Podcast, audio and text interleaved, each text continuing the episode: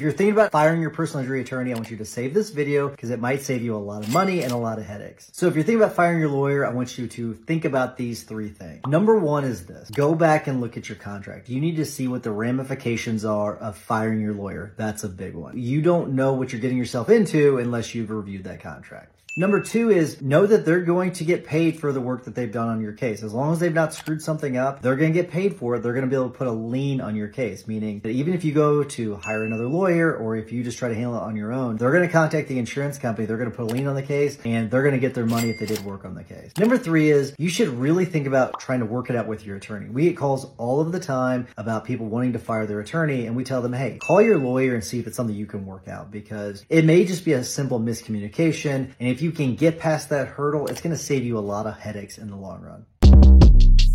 Short Cast Club